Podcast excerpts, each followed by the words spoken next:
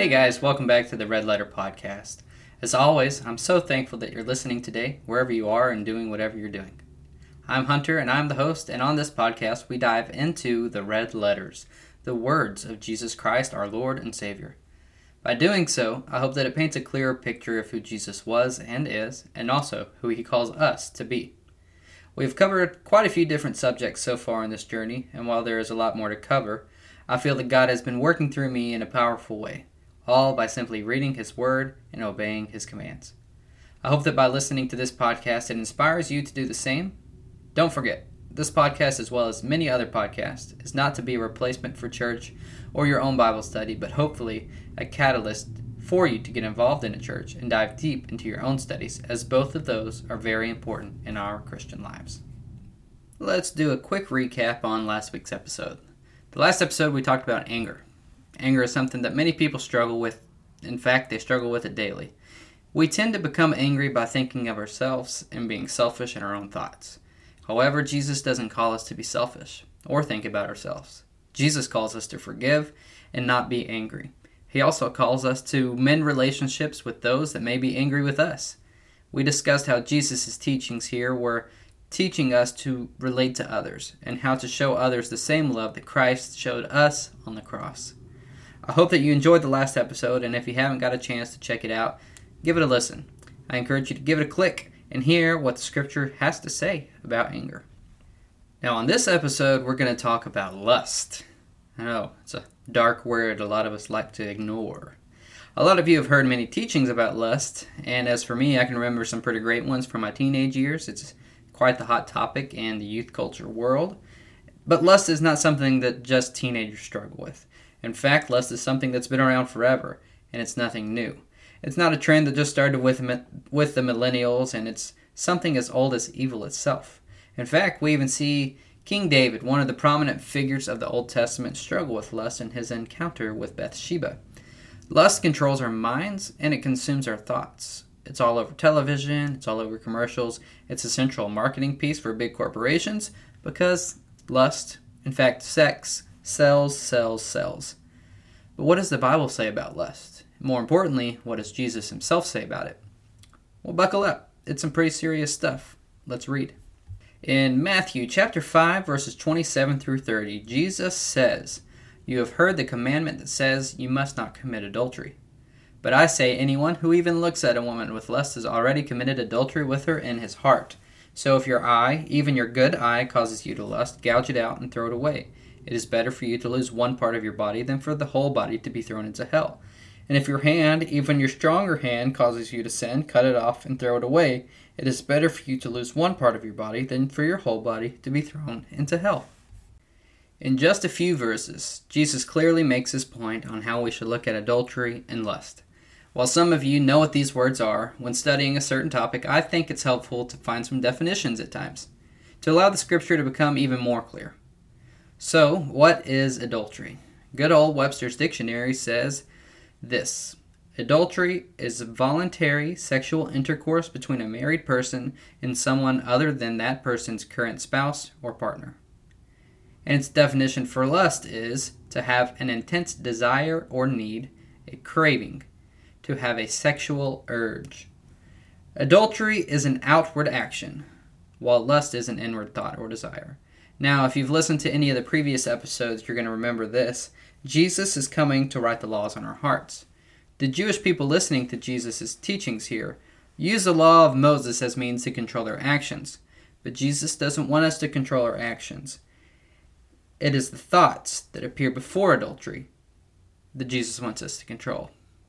That is lust. Jesus says in verses 27 and 28, You have heard the commandment that says you must not commit adultery, but I say, anyone who even looks at a woman with lust has already committed adultery with her in his heart.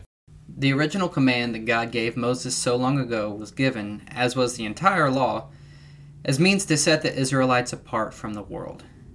It was supposed to allow them to be a kingdom of priests. And why was adultery something that God cared about? Why was adultery included in the law? Well, the simple answer is that God cares about the covenant that man and woman make in marriage. He cares about faithfulness because he himself is faithful. God takes covenant serious, and marriage is no exception, but it goes even further than that. In the book of Genesis, we see God make Eve for Adam. In the very beginning of all time, God makes man and wife. The intimate action of sex that God has made to glorify Him has been twisted and stripped of its sacredness ever since leaving the garden. And as I mentioned earlier, the topic today is nothing new at all.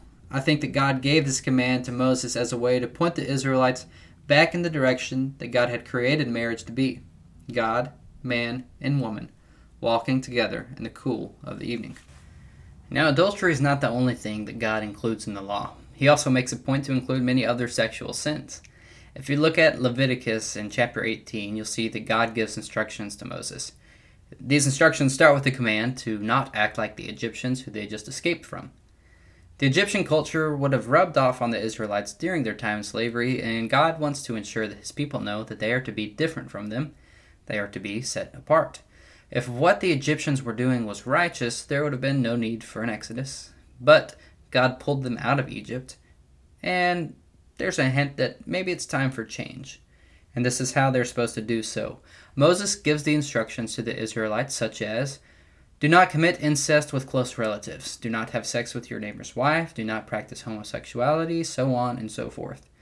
He does so because the land where they had just escaped from, and the land that he's bringing them into, is full of people doing each and every one of those things.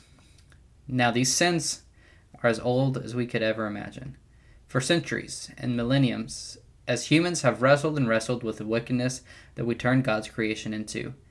Even though God gave the Israelites the command, they still only allowed the law to control their behavior, and lust continued to fill their minds and cloud their judgment. Now let's jump back in the time machine to 2023. Sex is everywhere, and it has become so common that it's written into songs, made into jokes, and it's the center of many people's lives, even outside of marriage. And unfortunately for some, not committing adultery as a married person is still just as much of a struggle as it was thousands of years before. For me, it's pretty easy. I've seen my wife get terrifyingly angry over me not even getting my laundry in the basket, and I don't want to ever experience the wrath that would come if I cheated on her. But lust, now that's a little different. It's not as bad, you know. I'm a married man, but I'd be lying if I said that I hadn't struggled with lust. But hey, at least I haven't cheated on my wife, right? That makes it okay. Well, we have allowed the world to tell us that at least. But we have to look at what Jesus says. He's making his expectations crystal clear. And it's time we stop watering it down. It's time we stop justifying our actions and time we start letting Jesus change our hearts, even the parts that we so stubbornly want to hold on to. Because we can't live a Christian life that is consumed with our own desires and our own agendas. It has to be a life rooted in Jesus, a life that His Word lives through us and our actions. As I mentioned earlier, lust is everywhere, and it's everywhere because sex sells. In seconds, a person can pull out their phone and find every different avenue to lust.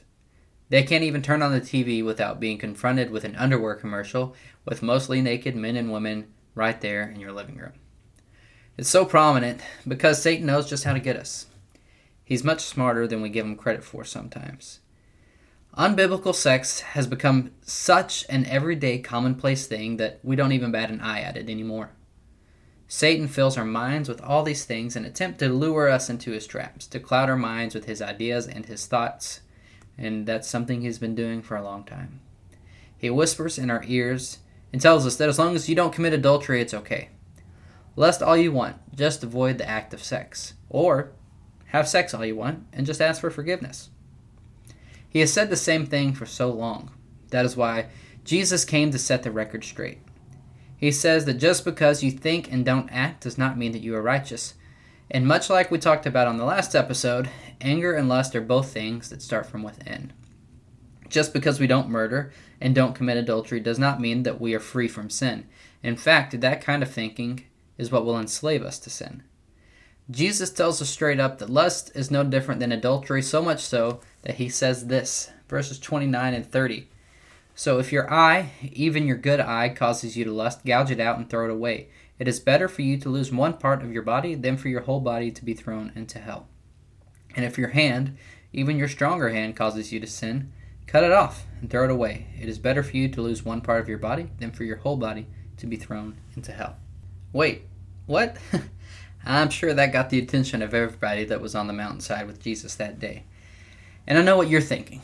Does Jesus really want us to go around dismembering ourselves? Now let's think about this for a second. Let's go back to what we've already discussed. If we understand that Jesus is saying in the verses before, we know that adultery isn't caused by our hands or our eyes, it is caused by our hearts. If we could stop adultery and lust by gouging out our eyes and our hands, we'd have a lot of folks walking around looking like pirates with eye patches and hooks. And that'd be quite the sight to see. But does Jesus really want that? No. Jesus is using a hyperbole here. It's a metaphor to drive home his point. What Jesus really wants is for us to allow him to change our hearts, so that all of our limbs and extremities can be used to worship him. In his book Manifesto, The Revolutionary Sermon on the Mount, Greg Sidders writes this Nothing but the blood of Jesus can wash away the sin that our wicked heart pumps into our eyes, our hands, and every organ. Our hands and eyes do not cause us to sin. Our sinful hearts do that all on its own. Christ came, died, shed his blood, and rose again so that our hearts could be cleansed and so that our minds can be renewed and our lives can be changed. So that our body, our whole body, eyes and hands included, can be a temple where he dwells and where he lives through us. I'm going to share some wisdom that was given to me by a previous boss, and while it related to work and not spirituality, I think it makes even more sense in the spiritual context. You can't expect to treat the symptoms and get rid of the problem. You must treat the source. Originally, we were talking about a barfly infestation that I had at a restaurant that I had just started working at.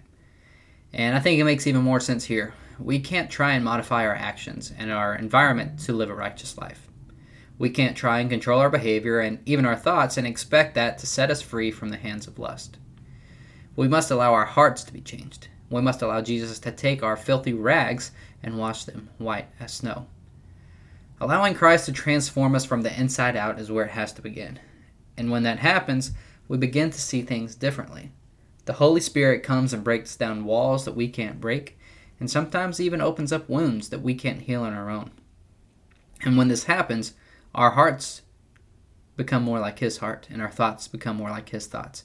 And then and only then are we able to live out the teachings of Jesus here. Jesus has to be our source of life.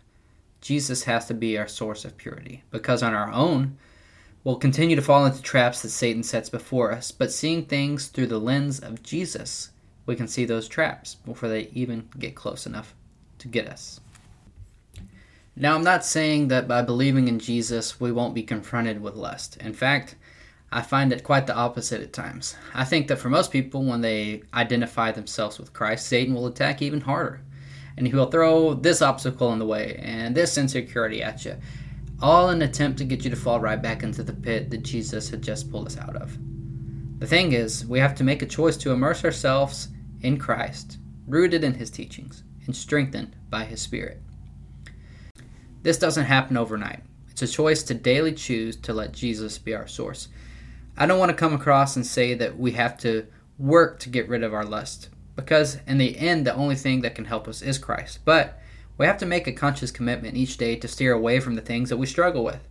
And for most people, lust is one of those things. Now, how can we stay away from it? I think one way that we can treat the symptom is by limiting our screen time, limiting our phone time, limiting our TV time. And while I enjoy Facebook and TV as much as the next guy, it is important that we control the things that we allow our minds to digest. But like I said earlier, we can't expect that to get rid of lust. To do that, we have to find ourselves seeking the help of Jesus.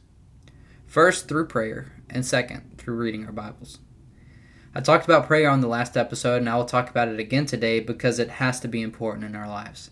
Staying in prayer helps us to stay away from traps like anger and lust.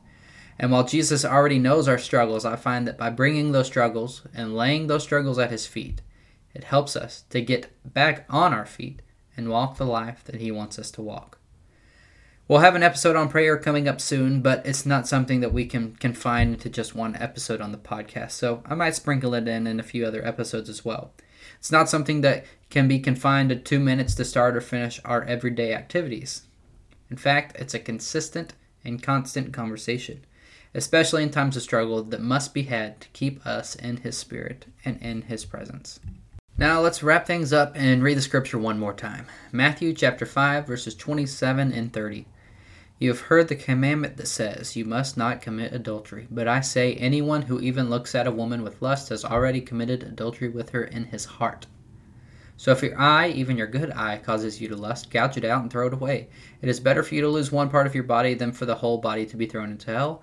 And if your hand, even your stronger hand, causes you to sin, cut it off and throw it away. It is better for you to lose one part of your body for than the whole body to be thrown into hell. If you struggle with lust, take it to Jesus. If you know someone struggling with lust, pray for them.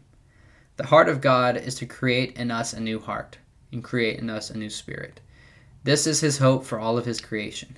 For a long time, I found myself trying to fix problems on my own. I found myself fail at fixing every one of those problems.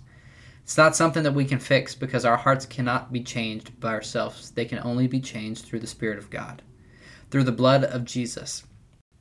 I encourage you to let go of your fleshly desires, to release yourself from the worldly wants, and I pray that you allow God to invite you into his heart and into his will so that your heart and your will can be made like that of Christ. I hope that you enjoyed today's episode, and if you feel led, please share it with a friend. If you have any questions, reach out on Facebook or email me at redletterpod at gmail.com. I may not have all the answers, but I know that through Scripture and seeking God, there is always a solution. Until next time, Stay blessed.